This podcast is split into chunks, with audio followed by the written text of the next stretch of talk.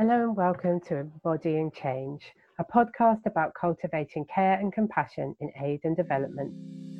I'm Marianne Clements, and this podcast is part of an initiative I'm working on with Melissa Pitotti, which is being hosted by CHS Alliance. Our work looks at the intersections between mental health, people management, and organisational culture in aid and development organisations. And to do that, we use the lens of care and compassion. In the first few episodes of this podcast, Melissa and I have been interviewing a number of different people about responding with care and compassion to the current COVID 19 pandemic. And today you'll hear me talk with Dr. Peter Mills, Medical Director at Cigna International, about the significant mental health consequences of COVID 19 and about how organisations can think about supporting their staff in coping with them. Dr. Mills trained in medicine at the Royal Free Hospital School of Medicine in London and is an accredited specialist in respiratory diseases. He still practices medicine on a part time basis at the Whittington Hospitals in London. And in addition, he has a master's degree in infectious diseases and a PhD in the field of cell biology.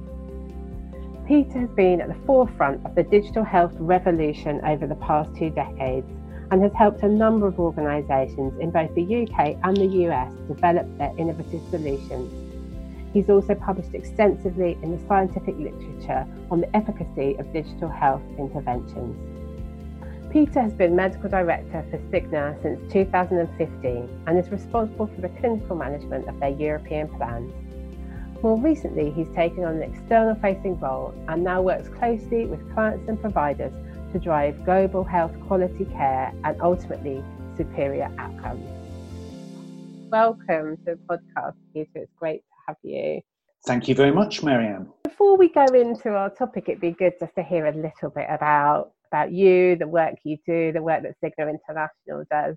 So yes, as many of you will know, Cigna International are a large health insurance company. Um, we cover many employers around the world, and in fact, many of the international aid and assistance companies, uh, organizations around the world are covered by Cigna Health Insurance. Um, bit of background about myself. I'm a respiratory physician by trade. I'm a specialist in uh, in uh, diseases of the lungs, um, and still work part time for the National Health Service in the UK. But my main job is as European Medical Director for Cigna with the aim of making sure that our insured members are getting good quality, good value healthcare wherever they are in the world. Right. Our aim in the clinical part of the business is to make sure that our members are getting good quality healthcare, uh, also at a, at a good good price as well, mm-hmm. which is important for the affordability of um, healthcare coverage around the world. Absolutely. And so um, i think we, we i imagine given that your that, that your specialism around lung is around lung conditions and respiratory illness that you've got some significant knowledge about COVID 19 that we probably all might want to tap into a little bit. Um, but today we want to focus on the mental health consequences. But do you do you just want to say a bit about what you've been seeing um, in, in, in, in organisations that Cigna supports around the around the impact of COVID 19 so far? Um, and, and how you're helping organisations to support their people with, with the pandemic. Yes, from the from the physical side of things, we have had insured members right across the world who have contracted the virus. Mm-hmm. Fortunately, the majority of them have been relatively well. We've only mm-hmm. had a small number of people who have um, developed severe illness, the COVID 19 illness um, with, uh, with lung failure mm-hmm. um, and uh, requiring supportive measures in the intensive care unit.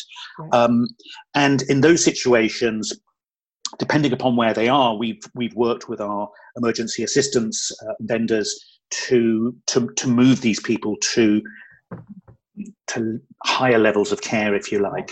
Um, certainly in some of the um, African and uh, Southeast Asian countries, the, the, the, less developed Southeast Asian countries, healthcare is not um, as good as we would like, or certainly not up to the levels um, that is seen in developed countries. So um, we have uh, we we've moved individuals, which has been very difficult actually, mm-hmm. which is quite a lot of logistics um, to get people out of one place and find receiving care for them. But as I said, uh, Marianne, the, the fortunately the majority of people that we insure um, have have not had this severe disease. Yeah, that's that, that's that's good to hear. Um, and and I think even before we started the recording, we begun to talk about actually the the the, the real impact on on on mental health of this of this pandemic and particularly obviously of the of the of the measures we've been taking to try and prevent the pandemic from exploding physically um, has forced us into some some different ways of living um, which most of us know about now but um, I think it'd be interesting just to hear about what we know about the mental health consequences of things like lockdown and shelter in place, um, and what, what you see emerging in, in, in, in the conversations in the medical field around the mental health impact of COVID 19. Yeah, I think you're right, Marianne. I think a lot of the focus has been on the physical preventive measures the cover your mouth, wash your hands, don't shake hands, clean surfaces, all of those side of things, um, as well as maintaining a healthy lifestyle when you're in lockdown, um, eating a healthy diet, making sure you get your sleep, staying active. All of those messages have come across pretty loud and clear but I do feel that there's been less of a dialogue on, on the mental health side of things. What is the impact of um, not necessarily for being forcibly quarantined um, in that in many situ- in many locations uh, there's not a strict lockdown, but there's certainly a curtailment of our normal activities. And we've certainly seen uh, uh, amongst our members and, and more generally in, in the population, um, a number of factors that are driving anxiety and depression. Um, we're seeing the uncertainty and the fear. We all we don't know where this is going. We don't know how long the lockdown's going to be. We don't know if we're going to get the condition, get the virus, and if we do, how severely we're going to get it. There's there is no cure, there is no vaccine. So there's a, a great deal of uncertainty and fear. There's also the the isolation that many people are experiencing. Many people are quarantining um, on their own. Um, and with that brings loneliness, isolation, and it's very unnatural for us to spend large or long periods of time on, on our own. On the flip side, we have um, many people who are quarantining with their families, sometimes with their extended family. So you have those relationship dynamics um, hmm. that come into play. And we've never really spent this amount of time together um, with our loved ones. And uh, so that, that, that um, uh, two sides of the coin, the isolation and the relationship issues, are also um, driving issues uh, amongst people. I think the third area is the real concerns that many people have about their employment, about their livelihood. Um, many people have been furloughed. Uh, some people um, have lost their jobs. Others, even though they may have their jobs, they've got different expectations from their employers. They're being expected to be productive while working at home. Now, many of us do work from home on a regular basis, but there's still large portions of the population, of the working population, who this is a new concept for.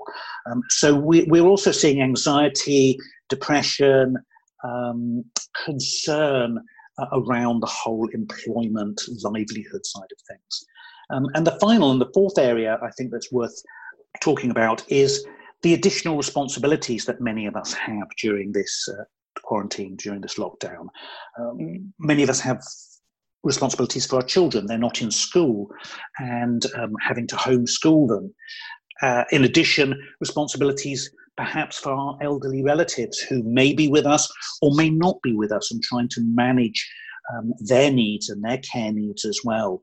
Uh, I think it's really interesting that something like one in eight, one in nine of the working population does have caring responsibilities, um, usually for, for elderly relatives, but, but sometimes for um, uh, disabled or less able um, family members as well. Right. Yeah. So there's there's there's a, a number of men, potential mental health consequences of all of these things. I think, aren't there? And I'm I'm interested in um, how you think organisations might be able to help um, support people's mental health through the pandemic. Whether there's any of those areas that they can maybe um, be thinking about helping people with, be thinking about mitigating some of the these consequences. Because, like you said, a number of these things are things that we've not really experienced. Like, I'm certainly feeling this intense thing of being with the same three people for the last six weeks. Um, yes, it, it can it can certainly um, have an effect. And even though you know you love these people, they're your family. Um, outside of the the annual two week holiday we don't spend this amount of time with these people on such a consistent basis no that's right it's a, it's a, it's a very strange change to have sort of come upon you i think so yeah i'm wondering what you think what you think organizations could be doing to support their people um, assuming they, they still have jobs obviously indeed and i think one of your previous podcasts has looked at some of the immediate things that organizations can can put in place yeah. if they haven't already got them in place um, and you know things like the employee assistance telephone helpline um, who often have access to trained counsellors, uh, psychological health professionals. That's a that's a great uh, a great start. Um, many of your um, organisations uh, and many of the people who will be listening to to this podcast are employed by uh, international um, governmental or non-governmental organizations mm. they will have often private health insurance uh, and so there's there's um, access to the psychological health benefits that can be delivered uh, through uh, through private health insurance uh, as well. So that we, we got those those um, basic things that that are the cornerstone if you like of of every employer's or, or should be the cornerstone of every employer's um, services that they offer to yeah. to their employees. But then I think you need to start to look at okay, how can we really use this situation as a uh, um, as a way of of kickstarting a more focused and strategic approach to helping our employees manage their um, their psychological health um, many um, of your listeners will be in some some quite dangerous um, or unpredictable areas around the world.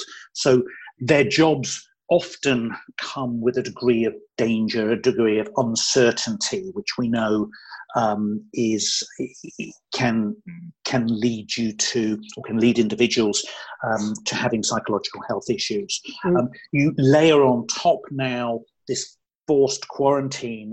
Um, and it's not surprising that we are now already, even though we're only five or six weeks into it, we're already seeing increased incidents of domestic abuse, of child abuse, um, of significant mental health um, and, and, psychosocial issues within uh, within populations. So I think this is a great opportunity for organisations to start to think more strategically about how do we put in place um, solutions or a, a structure to better support our employees going forward.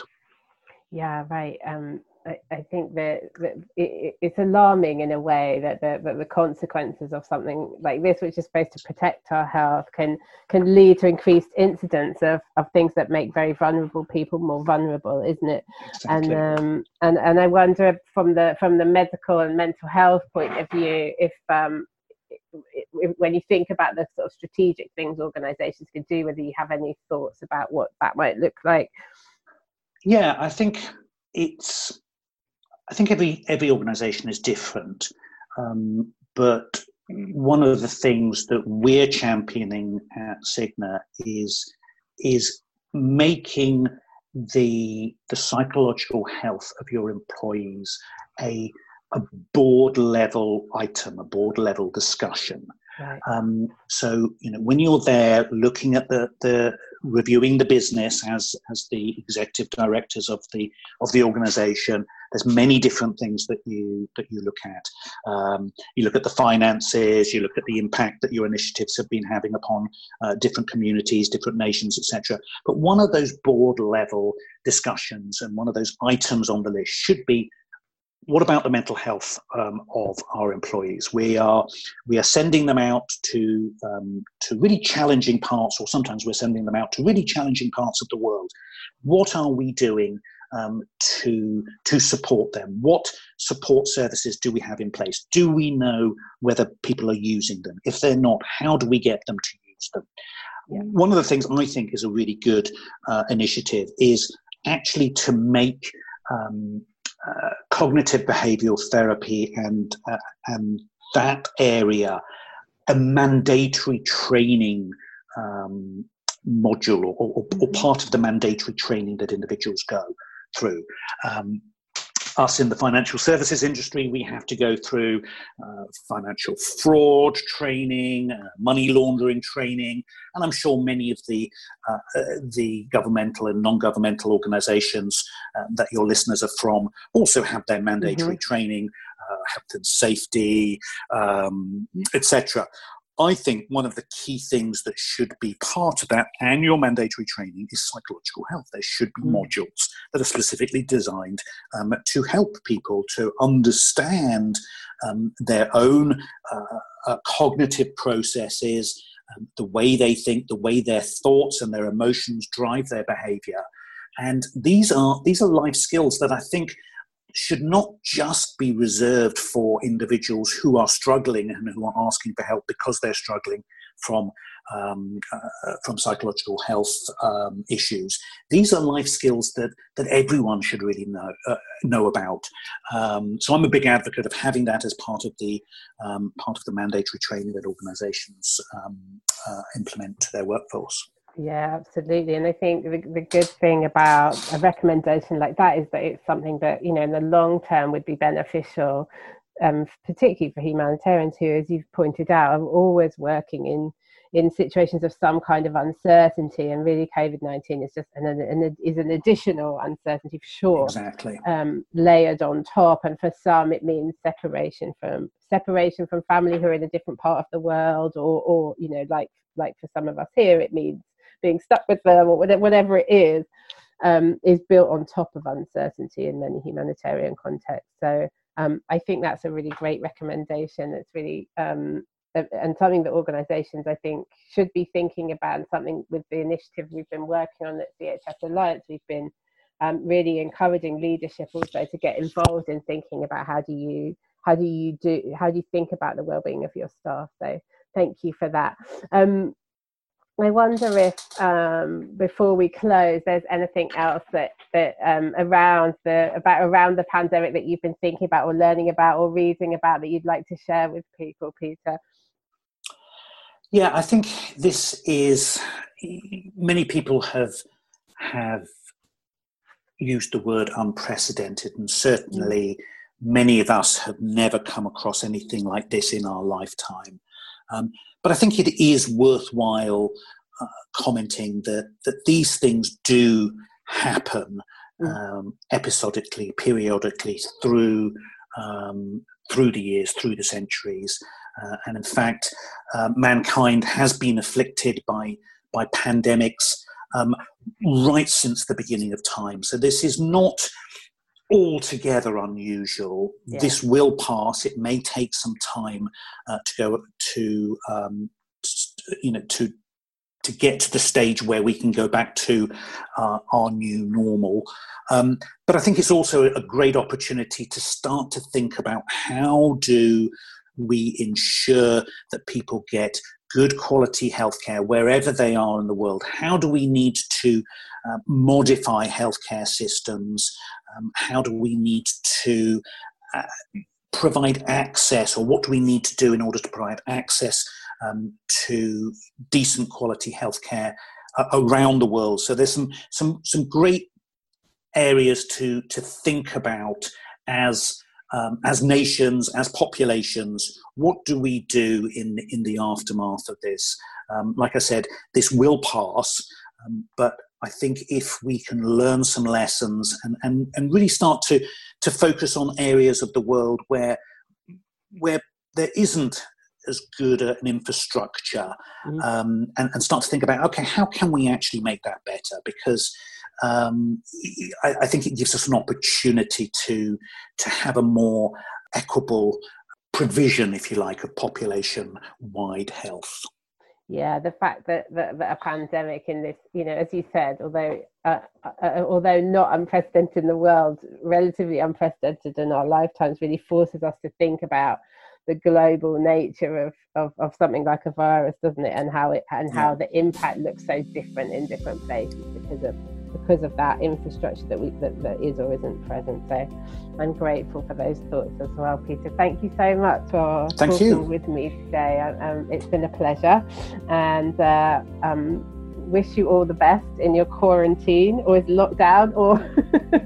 whichever whichever one you're in um, and thanks for being with us thank you very much You've been listening to me, Marianne Clements, in conversation with Dr. Peter Mills from Cigna International, and this is Embodying Change, a podcast about cultivating care and compassion in aid and development. This show was edited by Ziada Abeid. If you enjoyed the show today, please do share it. And if you're an iTunes user and are listening there, please do leave us a review as it helps others to find our show. We'll be back next week with another show exploring care and compassion in aid and development work.